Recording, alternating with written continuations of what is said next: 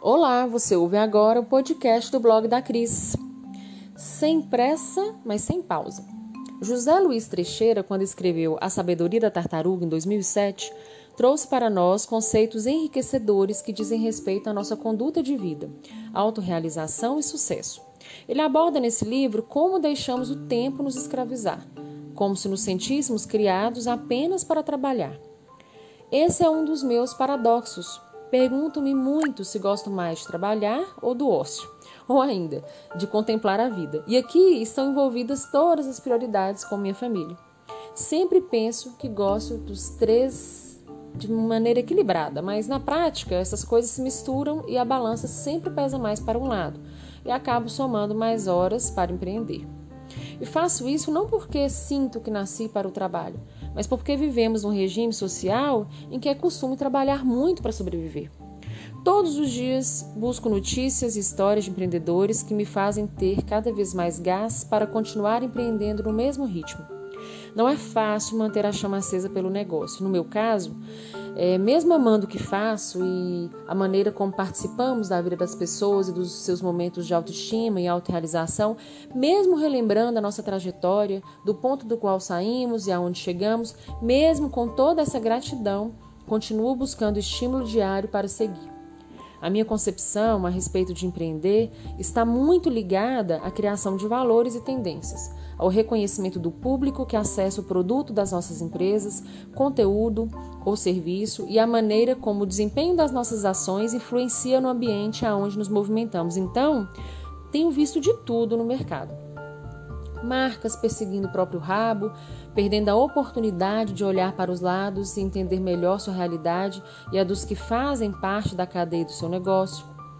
Outras perdendo tempo, ou seria o time, para virar o disco, porque afinal de contas, virar o disco exige uma demanda, um movimento, uma atitude envolvida. Muitas vezes queremos mudar e não compreendemos ou demoramos a perceber que para mudarmos não basta querer. Entretanto, espanto-me com a criatividade de tantas empresas pequenas e grandes, como as pessoas resistem, sonham, buscam sucesso. Muitos capricham, vislumbram, criam objetivos baseados na prosperidade a qual plantam para colher. Isso é muito massa. Então, olhar o que está bom ou ruim e balizar pelos nossos olhos e pela nossa compreensão de mundo nos ensina muito a falta do outro, o excesso, o acerto. Ser antenado tem suas vantagens. Cada vez mais enfrentamos esse mundo de possibilidades para construir algo a mais ou diferente, ou quem sabe reaver essências de outros tempos que agora fazem falta. Enfim, é preciso lidar com os empecilhos ou ver estes como catapultas que nos levarão ao que vejo como botes salva-vidas dos empreendedores que curtem fazer o que fazem seria o ato de criar soluções. Nem estou falando de tecnologia, estou falando de conexões. Gerar uma ligação da sua marca com as pessoas e receber o resultado dessa relação como algo maior. Penso que assim ampliamos a nossa capacidade em investir no negócio, porque nos sentimos necessários. E dentro do meu paradoxo de refletir a questão do tempo, contemplá-lo ou trabalhar muito, busco sentido porque enxergo pontos de realização e como o lado pessoal pode ser amarrado ao profissional de maneira que não seja desgastante. Um novo modo de pensar que, na verdade, tem me desafiado muito. No final de 2019, quebrei o pé. Foram quase seis meses de recuperação. Literalmente, parei. E lógico que não entendi nada. Fiquei brava, queria sair correndo, sendo que sequer podia pisar no chão. O pé quebrado veio como uma preparação para o baque pandêmico tudo mudou ainda mais. E claro que teve estresse. E foi difícil aceitar que quando eu estaria voltando à loucura viciante da minha correria, o mundo estava engatando a primeira marcha. E além da paciência, da abstinência pelo estar acelerado, da nova rotina com os filhos, das responsabilidades com as quais havia me acostumado, pude trabalhar a coragem e bravura como mãe, esposa, mulher, amiga, irmã e como empreendedora.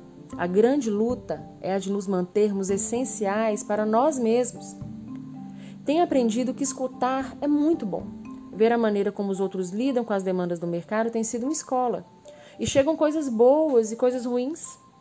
O jogo aqui existe na tentativa de, através do conhecimento e experiência adquiridos, moldar os nossos comportamentos. Piaget e Puig, quando relatam suas acepções acerca de juízo e moral, pensam o ser humano sendo construído de maneira que o que somos hoje será a nossa base de como agiremos amanhã. As experiências, sendo elas boas ou ruins, passam a acrescentar em nós resultados que implicarão em nossos comportamentos e que guiarão os nossos passos.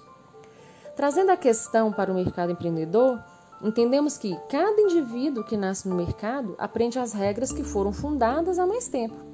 Eu gosto muito de quando Piaget reflete a questão da moralidade e como as crianças desenvolvem a consciência de respeitar as regras morais. Piaget afirma que as regras morais que a criança aprende a respeitar são transmitidas pela maioria dos adultos. Isso significa que a elas já chegam elaboradas, porém, não na medida de suas necessidades e interesses, mas de uma única vez através da sucessão ininterruptas das gerações adultas anteriores. Então, quando paro para fazer uma analogia é, e relacionar a como observo o mercado de longe, eu percebo os movimentos da vez que são muito legais e fazem parte da proposta de crescimento do negócio e das nossas capacidades pessoais, mas de certa maneira percebam a submissão às regras. Piaget analisa que até determinado momento a criança se estabelece diante das regras criadas pelos adultos até que chegue a sua fase de autonomia, que é quando a coisa começa a ser construída de maneira mais igualitária, mútua, colaborativa. Então daí se percebe uma nova capacidade delas em lidar a partir da reflexão das regras e não apenas a partir da obediência. Estou falando aqui de autonomia, camaradas. E eu falei isso tudo para dizer que ainda vejo um mercado para ser desbravado. E mesmo sobre as trilhas que parecem prontas, penso que podem ser melhoradas ou reestruturadas. Não é porque quero saber de tudo, vejo tudo, etc. É porque entendo e tenho percebido movimentos naturais que surgem com os períodos de evolução da sociedade. Modinha chega, modinha sai, valorizamos o perfeito, depois entendemos que isso chega a ser cruel e nos permitimos ver o mundo de outra maneira. Claro que não é homogêneo. Se todos nós pensássemos, mudássemos juntos, seria como uma ficção com um final felicíssimo, como diria o Chavinho.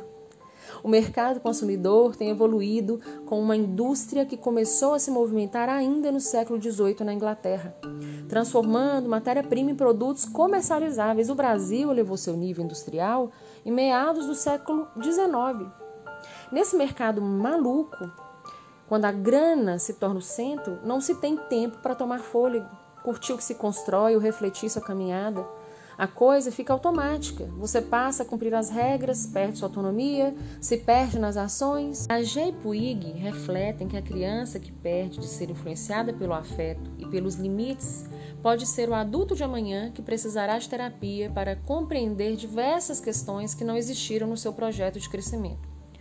Quando eu levo isso para o mundo dos negócios e a gente pensa o empreendedor que não conhece seus limites de superação, suas possibilidades, suas capacidades, vive as regras, desconhece seu nível de autonomia, sua gana de respirar fora da caixa, o momento de diminuir ou aumentar seu ritmo de dedicação, ele provavelmente precisará de ajuda para se encontrar.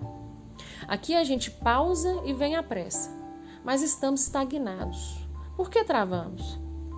Quero essa autonomia de buscar meu próprio tempo, decidir a velocidade para os contextos em que estou inserida. Desejo labutar para estabelecer como as minhas horas de vida serão aproveitadas. Contemplar, trabalhar, crescer, continuar como pequena empresa ou não. Tenho aprendido que velocidade não é tudo. Então, façamos sem pressa, mas sem pausa. Por que não? Sêneca afirmava: pensa que cada dia é, por si só, uma vida. Percebi no momento slow motion em que me encontrei que dá para fazer sem se sacrificar tanto, que não tem problema ficar e se sentir perdido, que o importante é seguir, continuar com a rotina energizante, buscar em si mesmo e no outro também, por que não? A motivação que reconhecemos como ser o remédio certo para cada momento em que nos sentimos desanimados. Ando reinventando maneiras de olhar para o mundo e me fortalecer O poeta já cantava: Saiba que ainda estão rolando os dados, porque o tempo, o tempo não para. Tenho a ideia de que sempre seremos contraditórios. A cada dia que passa, eu vejo como somos feitos de construções e desconstruções. E que bom que somos assim, porque é assim que nos convencemos de que podemos mudar aliás, de que tudo pode mudar.